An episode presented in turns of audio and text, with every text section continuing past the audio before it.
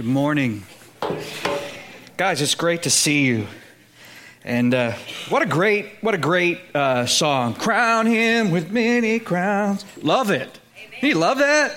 I'm looking forward to that day, man, because the Bible tells us when the 24 elders fall and throw their crowns at his feet. I just have this suspicion that if the elders are falling before the throne of God and casting the thrones, uh, pardon me, casting their crowns at his feet, that you and me, uh, we aren't going to be hanging on to ours.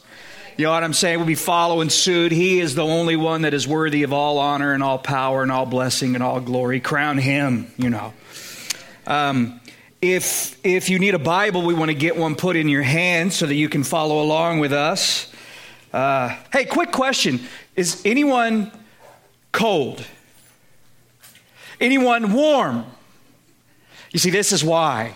This is why pe- people are like, it's cold. Other people are like, it's hot. So I'm like, hey, listen. Here's what we're going to do. We're going to we're going to please Man, I'm not going to start a riot. Never mind. We're going to please the Lord and you adjust accordingly. You know, I'm not going to tell you you can always take more layers off. I won't say that. There does come a point where that's just all you get. But uh, you can always add more layers on, okay?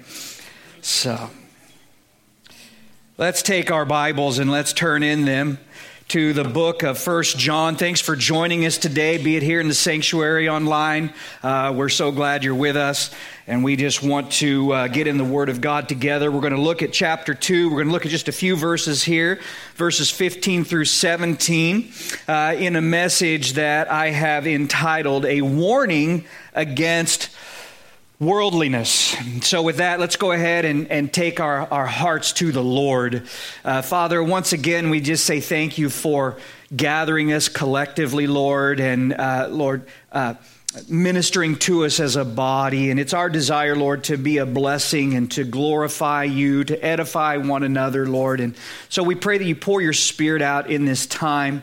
You give us ears to hear you, God. And we'll give you praise in Jesus' holy name. Amen. Amen. Uh, Paul the apostle told young Timothy, he said, flee youthful lusts. The problem, however, with youthful lusts is that they aren't limited to the young. Now, they may be found in or associated with the young, but ladies and gentlemen, they tempt and trouble us all. Oh, I wish I could stand here and tell you that as you mature in Christ, that all your troubles, all your temptations will wax and wane until eventually they fade away in totality. You've conquered them completely. They're no longer a problem, you see. The truth, however, is that there are always going to be some areas Guys, regardless of how far one has progressed in their walk with Christ, in which there will remain a danger and a certain potential for disaster. And so we find these warnings all throughout the Word of God, don't we? Uh, watch and pray lest you enter into temptation. The Spirit indeed is willing, but the flesh is weak. Be sober, be vigilant, because your adversary, the devil, walks about like a roaring lion seeking whom he may devour. Jesus told us in regard to Satan that the thief comes to steal, to kill, and to destroy. Ladies and gentlemen, the devil has an agenda, and it is to destroy your life. And uh, though that agenda may present itself in some measure with unique nuances that pertain to your life, it will always approach you within the context of one of three avenues or some combination therein. And that's the warning that John gives us, the insight he makes known to us today. So you're with me. Let's turn our attention here in verse 15. We'll read our passage and then come back and consider it a little more carefully. John says, Do not love the world or the things in the world. If anyone loves the world, the love of the Father is not in him. For all that is in the world, the lust of the flesh, the lust of the eyes, and the pride of life is not of the Father, but is of the world. And the world is passing away, and the lust of it. But he who does the will of God abides forever. Well, I suppose the very first thing that we should probably address when considering this text is what exactly does John mean when he uses this word world?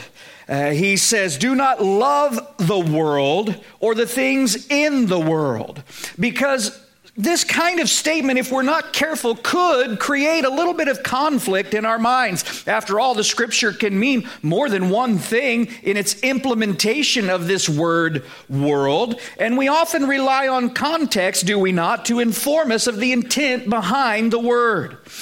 Uh, for example, uh, sometimes the word might be used to describe this planet, right, upon which we live. And that's how Paul employed the word. There he is in Acts chapter 17, and he's addressing the men of Athens, and there they are in the midst of the uh, Areopagus, and he's speaking to them of their unknown God. You know, he kind of did a survey of the city, and he's like, Well, I see, I perceive you're very religious. You have an idol to this God, an idol to that God. You got this temple and that temple, and you're so careful that you don't want to miss any or offend any or invoke the wrath of any that you've even got one set aside to, well, the unknown God, this God that, you, that may exist that you don't even know.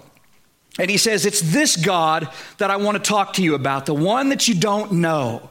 And he said, God who made the world and everything in it, since he is Lord of heaven and earth, does not dwell in temples made with hands, nor is he worshiped with men's hands as though he needed anything, since he gives to all life, breath, and all things. God made the world. Now, ladies and gentlemen, you should know that God has no problem with you having an appreciation for and or enjoying the wonder of his creation.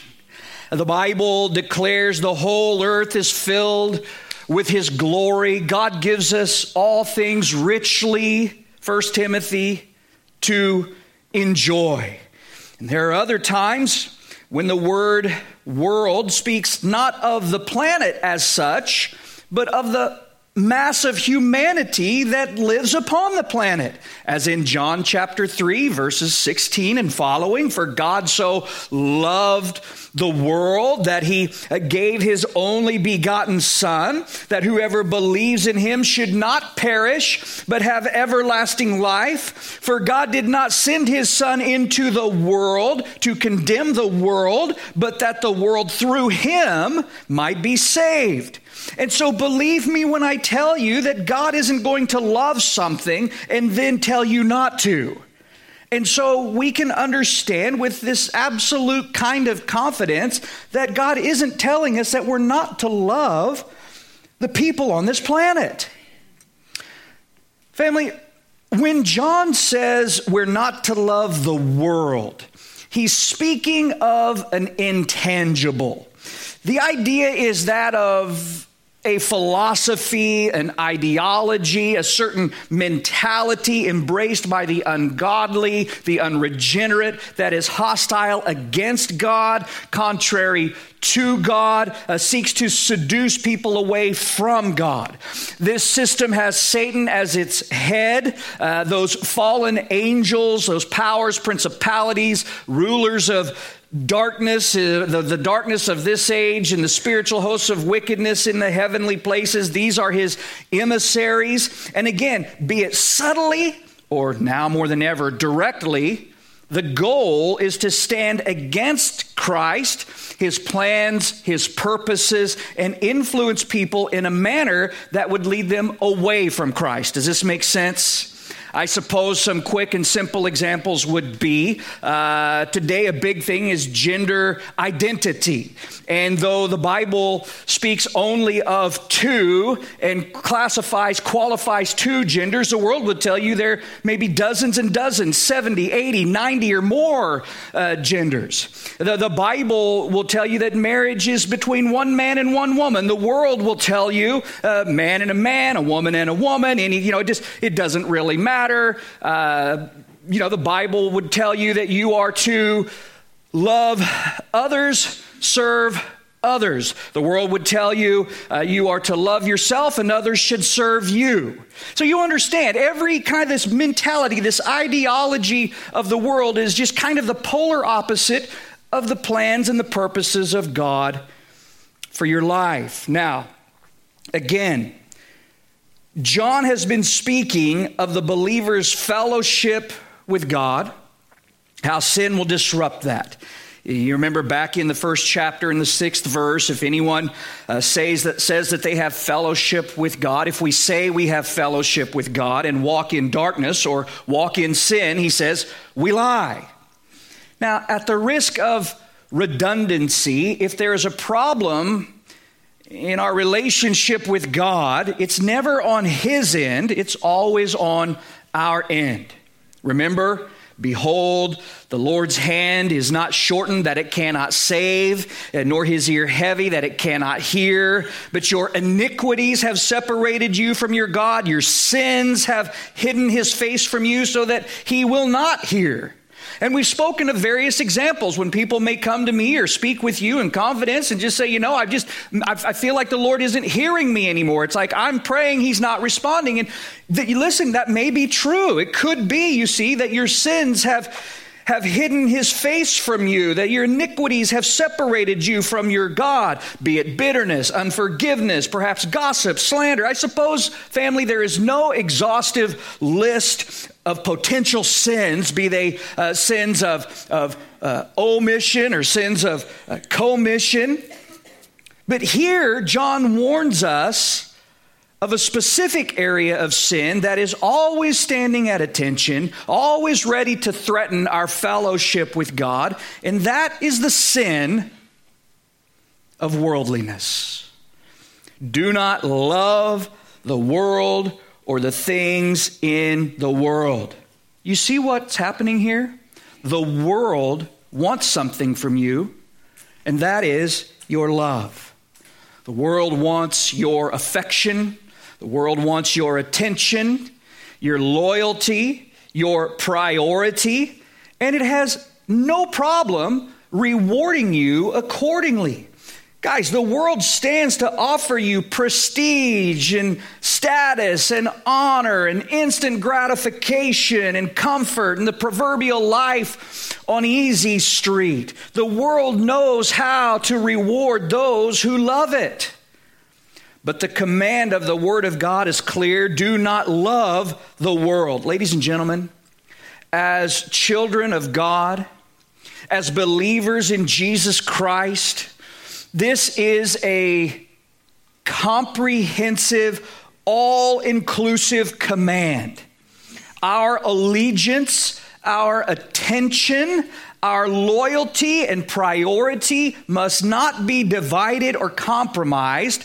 Our affection, our love is to be focused, is to be intentional, is to be singular and specific. Are you with me? The Bible makes it clear in no uncertain terms we cannot love the world and love God at the same time. God's kingdom is at war with the kingdom of this world. James said, Do you not know that friendship with the world is enmity? The word is hostility or war, you see, with God. Whoever therefore wants to be a friend of the world makes himself an enemy of God. Listen to me. If friendship with the world places us at war with God, in hostility against God, how much more a love for the world? Don't be deceived.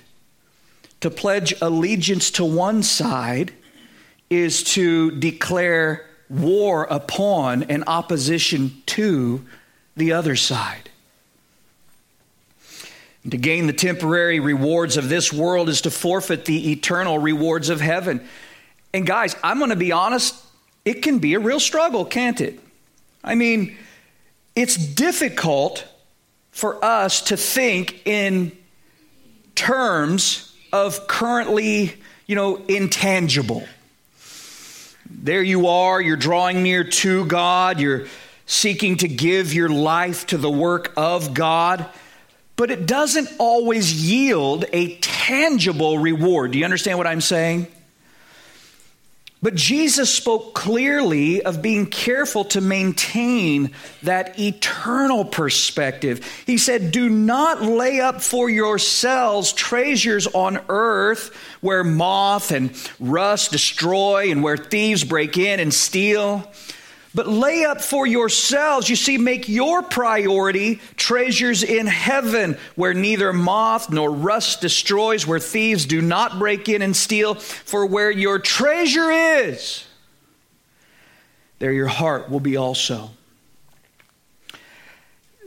Don't spend all your time laboring for temporary comforts and treasures on the earth. I tell you what, man, your check registry and mine will be very telling as to where our heart lies. These temporary treasures, these earthly things, they won't last. Jesus says, listen, invest your time, your energies, your efforts, your talents, your treasures in the kingdom of God, and your reward will abide forever. Placing our priority on the things of this world will render us unfruitful and out of fellowship with God. I'd encourage you to write it down so you can just refresh your memory later. It's Mark chapter 4. Read the first 20 verses of the fourth chapter of the Gospel of Mark, and there you'll find Jesus speaking. It's probably a familiar passage to many of you. You'll find Jesus speaking of the parable of a sower. He went about, Jesus said, sowing seed, and there were lots of soil types on which the seed was scattered and fell. I mean, some fell among the wayside, some fell on uh, stony ground, and all of this. The one I would encourage you to think through is that which fell among thorns, was choked out, and became unfruitful. Jesus said that was like the person who heard the word. There you are, you're hearing the word. They received the word, and there you are, you're you're receiving the word. But he said, the cares of this world, the deceitfulness of riches, and the desire for other things entering in choke the word so that it becomes, well, the word is unfruitful.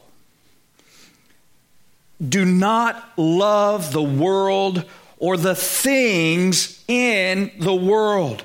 Guys, again, not not a reference to the beautiful mountain ranges, the rolling hills and the plains, you know, not the sandy beaches and the lush forests and all of that, but the materialism that so characterizes the system of this world. Those things which have a tendency to make your heart and mind feel right at home in the world. And guys, it's, it's not that it's a problem to have things, but so easily things can have a hold on us, and that's a real problem. So do not love, right? The idea is don't allow your heartstrings to become attached to the world or the things in the world. Mean, so what do we do? Do we run out and join a monastery? I mean, is that, you know, that we just got to, we got to, no, hey, listen. Jesus spoke of the fact that we're to learn to navigate the waters of this world. We're to be in the world, yes, but not of the world. We're to be light. We're to be love to be salt in this dark and decaying world. Guys, we're like a ship on the ocean. Yeah, you've heard the illustration, the example. A ship in the water is a glorious thing, but water in the ship is a dangerous, potentially deadly thing.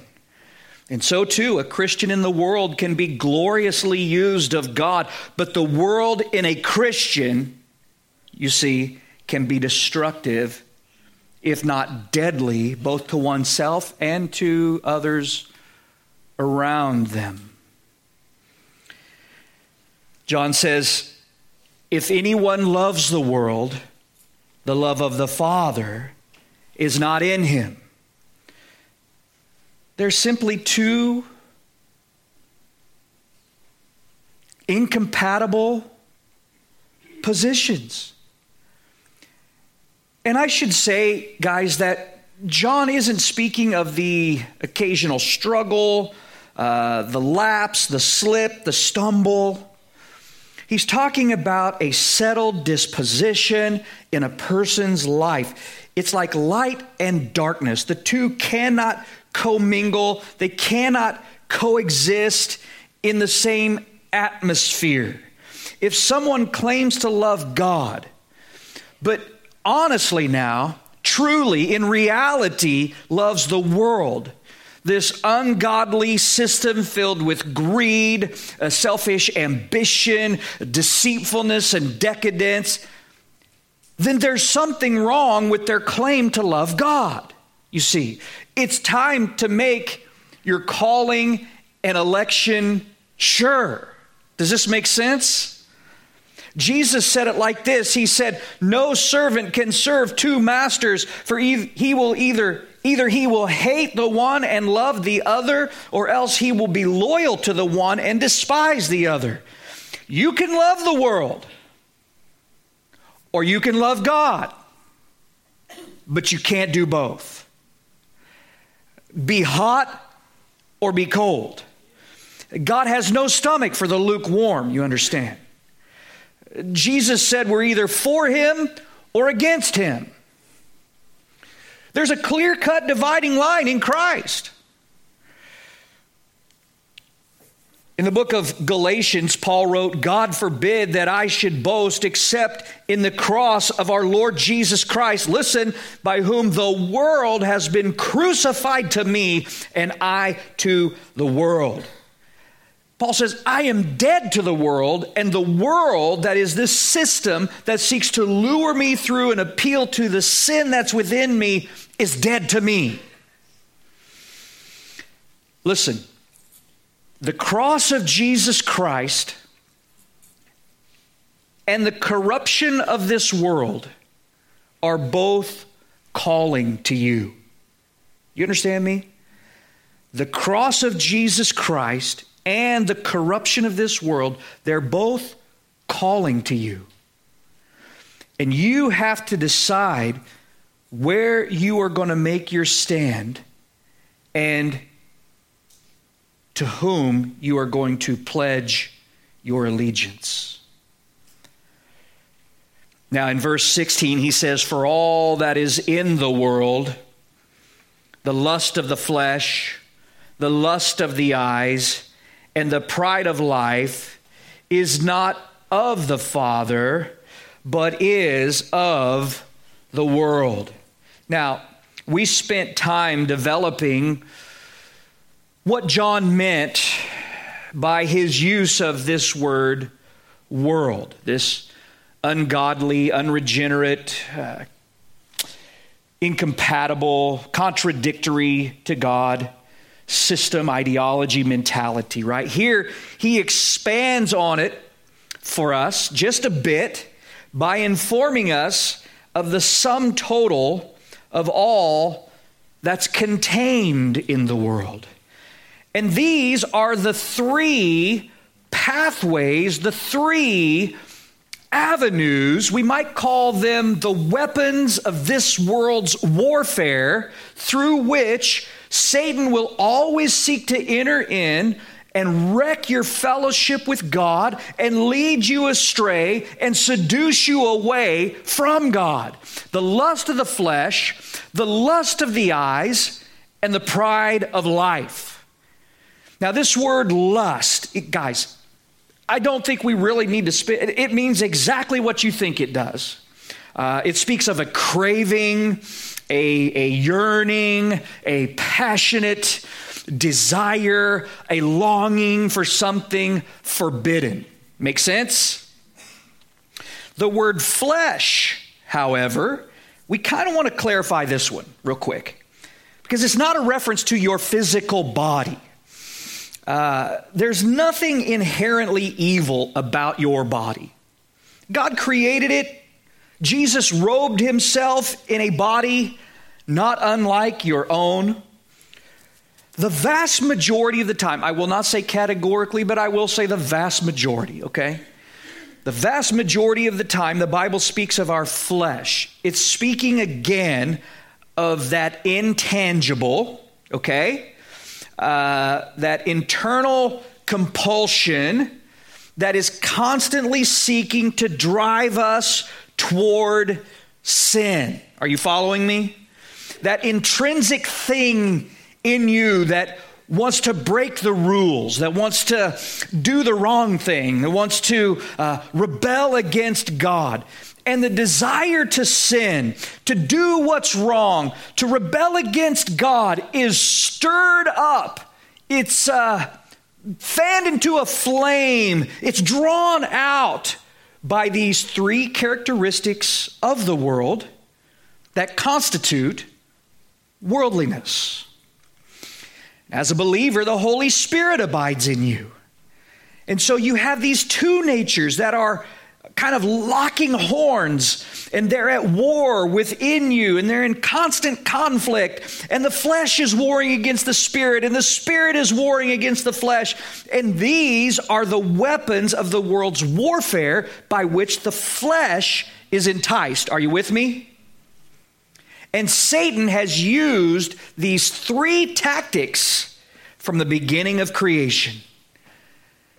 Man, he operates by the code if it ain't broke, don't fix it. And so he appeals to you by the lust of the flesh. And so your mind is drifting back. There she is, right? Eve, in the Garden of Eden. Genesis chapter 3. She's near the tree, perhaps enjoying the shade of the tree, of the knowledge of good and evil. And Satan, that serpent of old, begins to entice her, and he begins to cause her to uh, question God's word. And he says, Has God said? Now, ladies and gentlemen, the whole world is summed up in one of two positions. You are either of the camp God has said, or you are more of the persuasion has God said? But he gets her to reconsider her position pertaining to the clear cut instruction of God's word. She starts looking at that fruit. And what do we read? So when the woman saw that the tree was good for food, that it was pleasant to the eyes, and a tree desirable to make one wise, she took of its fruit and she ate. You see what happened there? She saw that the tree was good for food, the lusts of the flesh. Guys, when you hear the phrase lust of the flesh, do not limit your thinking to the desire for illicit sexual activity. Yes, surely it includes that. It could be gluttony, it could be drunkenness. It's pushing something past the point of the boundary which God has established. You understand? Next, we read that she saw that it was pleasant to the eyes, lust of the eyes. Again, let's not limit this to seeing someone who triggers some sort of inappropriate thought in our minds, though, again, it's included. Let's look at this, this lust of the eyes, Let's look at this as the tendency to be captivated by the outward show of things, a focus on present gratification without regard to future ramification. And we really, guys, we can't really apply this to the eye gate alone, or else uh, blind people would be immune from this. They're not. Let's think along the lines of one's senses picking up on the temptations that the world shows off and sets before us. The problem doesn't lie in the eyes, ladies and gentlemen. The problem lies in the heart. Remember Jeremiah 17 and 9? It's the heart that's deceitful above all things and desperately wicked. Finally, she recognized, she surmised the tree was desirable, the fruit was desirable to make one wise. Pride of life. She could be like God. independent from God. Think having an assurance in your own resources, the pride of life. Think in terms of the parable of the rich fool. You can write it down if you want to look it up later. It's in Luke chapter 17. And there he was, and he was reasoning within himself as he looked upon all that he had amassed, all that he had acquired, you see, all that he had accumulated. And he was like, Man, my ground has, has yielded plentifully. My 401k is fat, you see. Whatever the case may be, all my investments are yielding you know, gloriously. What am I going to do uh, with all my wealth, with all my resources? He says, I know. I'll tear down my barns. I'll build bigger barns. I'll store all my stuff. And I'll say, Soul, you have many goods laid up for many years. Take your ease, eat, drink, be merry. The pride of life. Look how important I am. Uh, look how much I have. Uh, how successful I've been. And this rings in the world, doesn't it? Flash forward from that garden scene some 4,000 years or so. And there he is again. Satan in the wilderness, tempting our Lord. And Jesus has been fasting for some 40 days. His body is literally beginning to starve physically, he's beginning to starve to death. And here he is hey, since you're the Son of God, turn these stones into bread. He's appealing to the lust of the flesh, you see. He says, Hey, look, he shows him. Remember, the Bible says that, Satan showed to Jesus all the kingdoms of the world and all their glory. And he said, They're mine, and I can give them to whomever I please. Just bow before me, and you can have them all. Just look at them, you see. The lust of the eye. Takes him to the pinnacle of the temple. Throw yourself down, Jesus. You know, impress all the people as God's angels bear you up, lest you dash your foot against a stone. Show them who you are, how important you are, how impressive it would be, you see, for these people to see you in all your glory. The pride of life. Flash forward a couple thousand more years, he's still at it today. I mean, just, I think probably one of the quickest, most. Uh, obvious examples would just be look at the marketing strategies of the world supermodels, A list celebrities, uh, top tier athletes sporting their products. Man, you could be like this. These kinds of people would be in your circle. You'll have the best stuff. You'll impress all your friends. The lust of the flesh, lust of the eye, and the pride of life. These things, John tells us, are not of the Father, they're of the world. And this is why these things are so diametrically opposed to God, uh, unacceptable to God, because there's nothing in them that's from God. It's all a system ideology, mentality, however you need to understand it personally, that excludes God.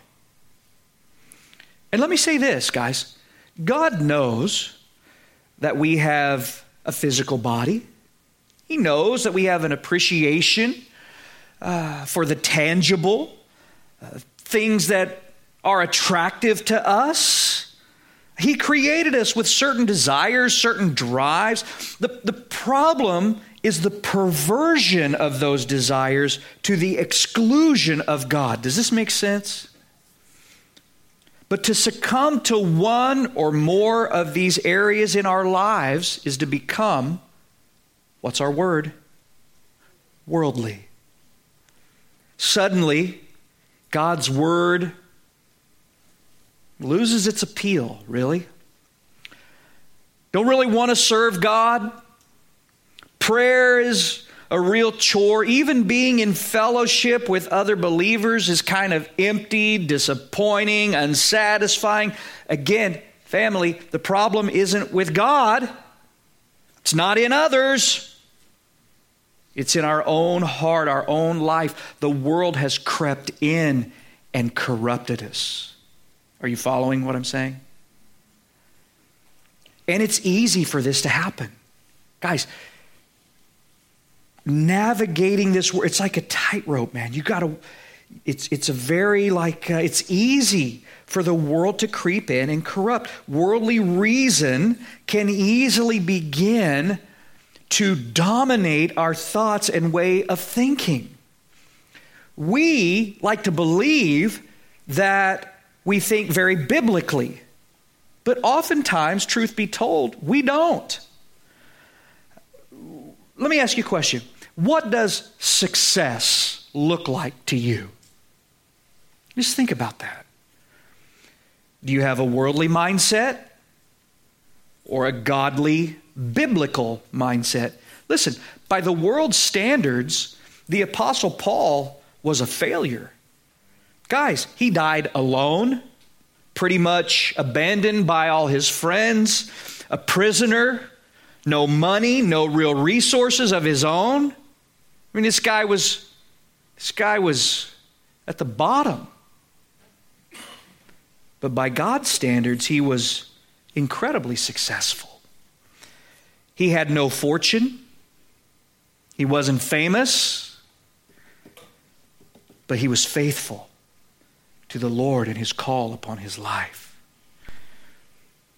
So we begin, don't we, to understand the great need for Romans chapter 12 and verse 2 and do not be conformed to this world but be transformed by the renewing of your mind that you may prove what is that good and acceptable and perfect will of God. Paul wrote to the Galatians, and those who are Christ have crucified the flesh with its passions and desires. We're not to feed our flesh. We are to learn for the, the fruit of the Spirit is love and joy and peace and patience and kindness and long suffering and gentleness. And then that final one that always gets us is self control, discipline. Just say no to yourself. I mean, look in the mirror and just say, no. Walk in the Spirit. Well, that sounds awful ethereal. How do we do that? Well, the Bible says the one who sets his mind on the things of the Spirit. In other words, what occupies your mind? Don't be conformed to this world, but be transformed by the renewing of your. What's that?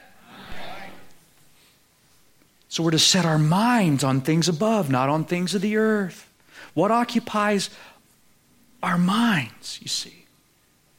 Walk in the Spirit, and you will not fulfill the lusts of the, of the flesh. Galatians 5, verse 16. We're to cultivate humility, serve others consistently. And these are ways by which we combat that draw to become worldly, you see. Verse 17, guys, we're not far from finished here. And the world is passing away and the lust of it, but he who does the will of God abides forever. This is the folly or the, the foolishness of worldliness. The world is passing away and the lust of it. Guys, our investment into the things of this world are temporary at best.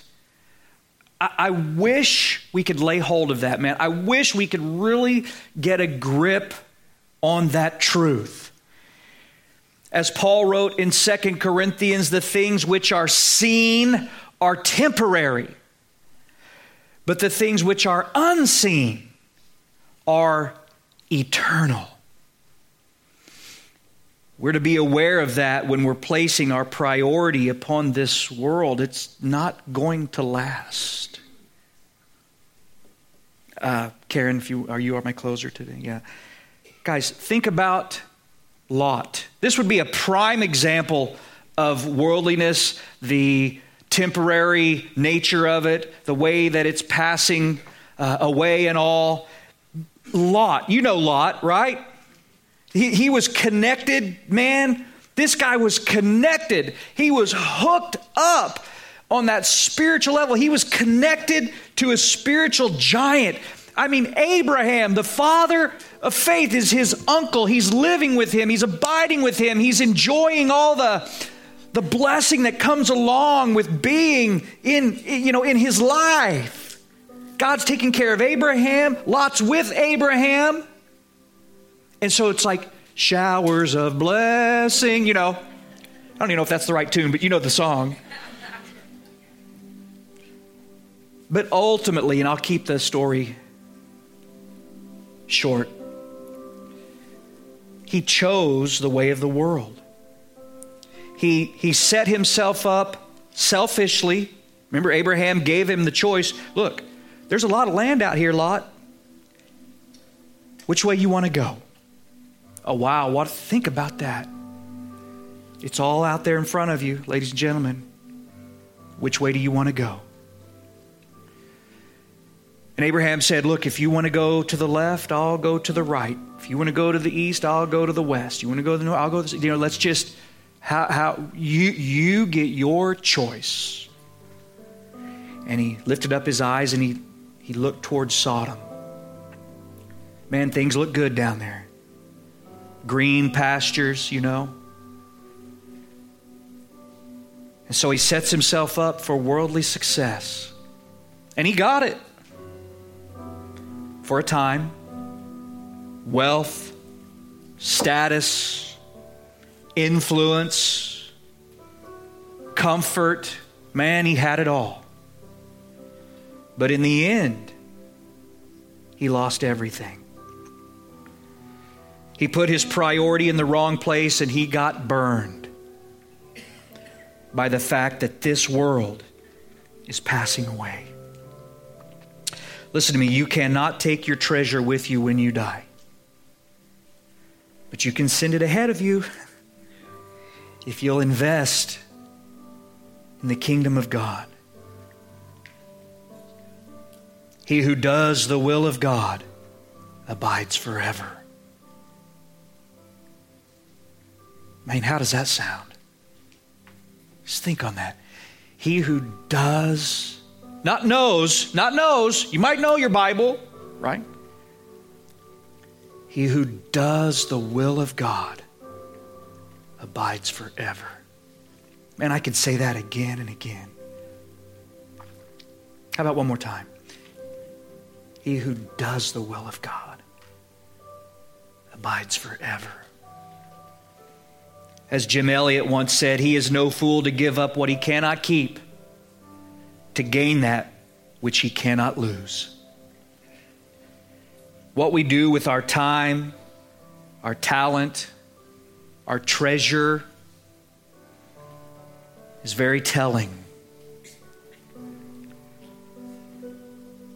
As Joshua said, choose for yourselves this day whom you will serve. It's all out there. You can serve the Lord. You can serve this world. But as for me and my house, you see,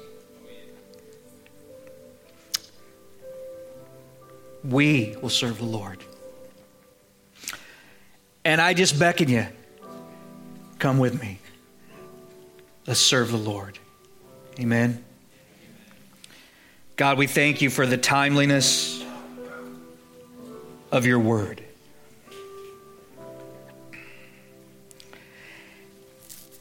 Teach us, God, to stay centered upon you. Strengthen our loyalty and our affection and our love for you. And I pray, God, guard our hearts against worldliness. and renew our desire for godliness.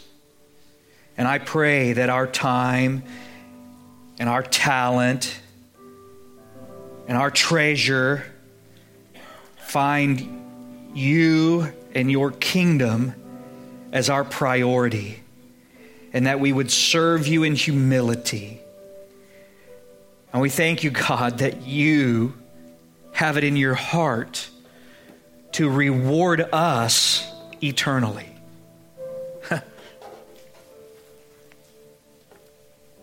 what can we say to that?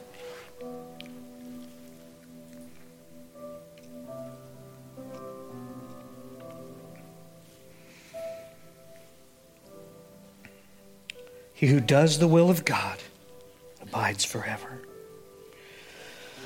Well, what is the will of God? Well, it begins with believing upon Him whom He has sent. Believing that Christ came to seek and to save you, that He died for you, and you can be forgiven, you can be made new, clean slate, born again spiritually through faith in Him. And so before we close, I just want to give you a quick second here. If the Lord's knocking on the door of your heart, you don't know Jesus, you've never given your life to Jesus. Well, I've gone to church. That's not what I'm talking about. You've made that connection. You've had that encounter where Christ has come into your life. He's forgiven you of your sin. Old things have passed away, and you're a new creation in Him. Is that you? If not, it can be right here and right now. Just believe on the Lord Jesus Christ, and you'll be saved. And I'd love to pray for you if that's transpiring in your heart even now. And so if that's you, I'm just going to ask you to raise your hand. If I if I see your hand, I'll acknowledge it. You can put it back down. But I want to give you a second to say, you know what? Today is a day of salvation for me. And I don't care how old or how young you are, where you've been or what you've done, just you need Christ to make you new? God bless you. I see you. I see you. Anybody else today? If you'll hear his voice, don't harden your heart.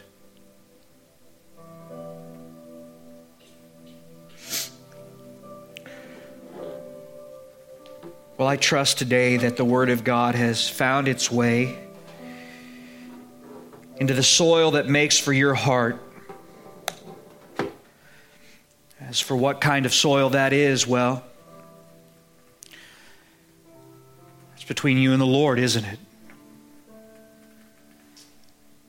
You got that wayside soil where the enemy just comes in, snatches the seed of the word, and it just carries it off, and you're just going to leave here, and uh, you know, que sera, sera, whatever will be, will be.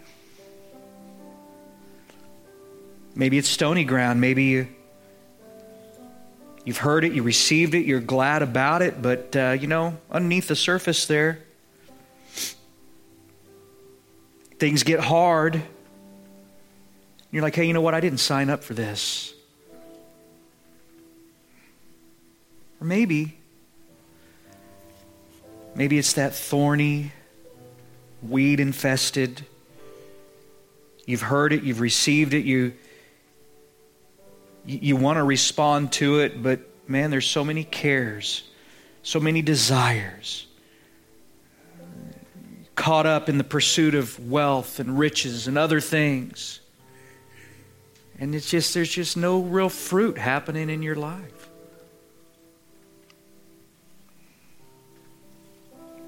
My prayer is that the seed of God's word finds good soil in your heart.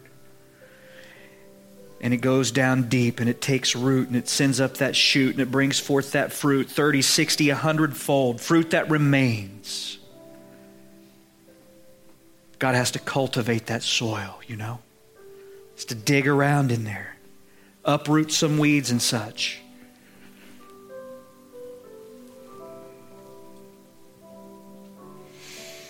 I was talking earlier, guys, and, and I know I'm holding you here, but just allow me for a second. I was talking earlier, and you can just stay in that prayer kind of meditation place. Let the Lord just speak to your heart. We was talking about you know, being the light of the world and how light shines forth. And I was talking with the with the staff earlier before you guys all got here. And, you know, you go back in the book of Judges and Gideon, there he is, and the Lord had called him and he'd surrounded the, the camp and uh, the, the Midianites and all. And uh, they were to have torches in these clay pots and they covered the torches with clay pots and and then they were to uh, at the at the signal they were to all break shatter the pots and then shout you know the sword of the lord and of gideon and all and the light would burst forth and they would see the camp surrounded and all. But for that light to shine the vessel needed to be broken now we have this treasure, the Bible says, in earthen vessels. You are the light of the world. But I'm telling you that light shines forth from a place of brokenness. And God is the only, it's, it, you know, you think about it. God is the only one who knows how to increase the value of a vessel through brokenness. I'm telling you, you take a vessel, you take grandma's heirloom, and you break it, you've just destroyed its value. But God grabs hold of a vessel, He grabs hold of you, and He begins to break you, that that light might shine forth from you, and He increases the value. Does this make sense to you? How Jesus took the bread and he blessed it. And then what did he do with it? He broke it. And then he multiplied it, and it fed thousands and thousands. God wants to bless your life, and he wants to break you,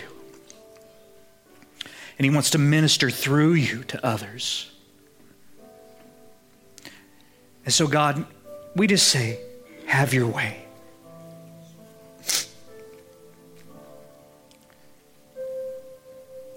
And I'm not sure, guys, why the extended right now. I just, maybe it's for somebody here, a few of you here. God hasn't lost control, He's very much in control.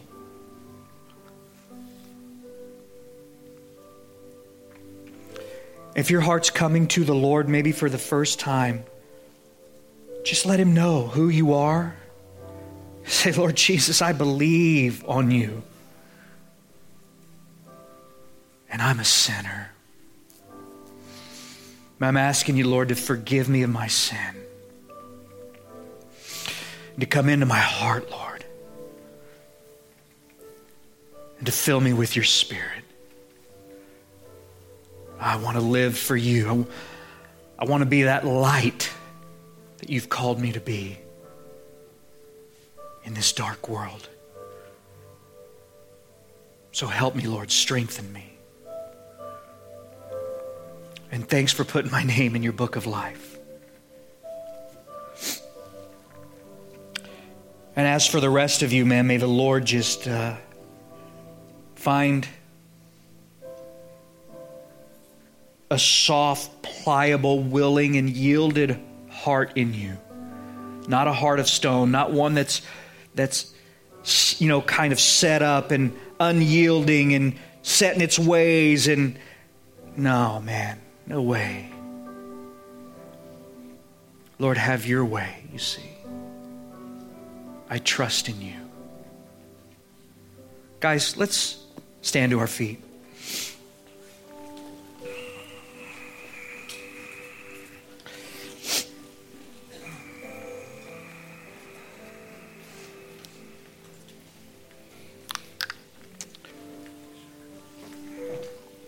Isn't God good?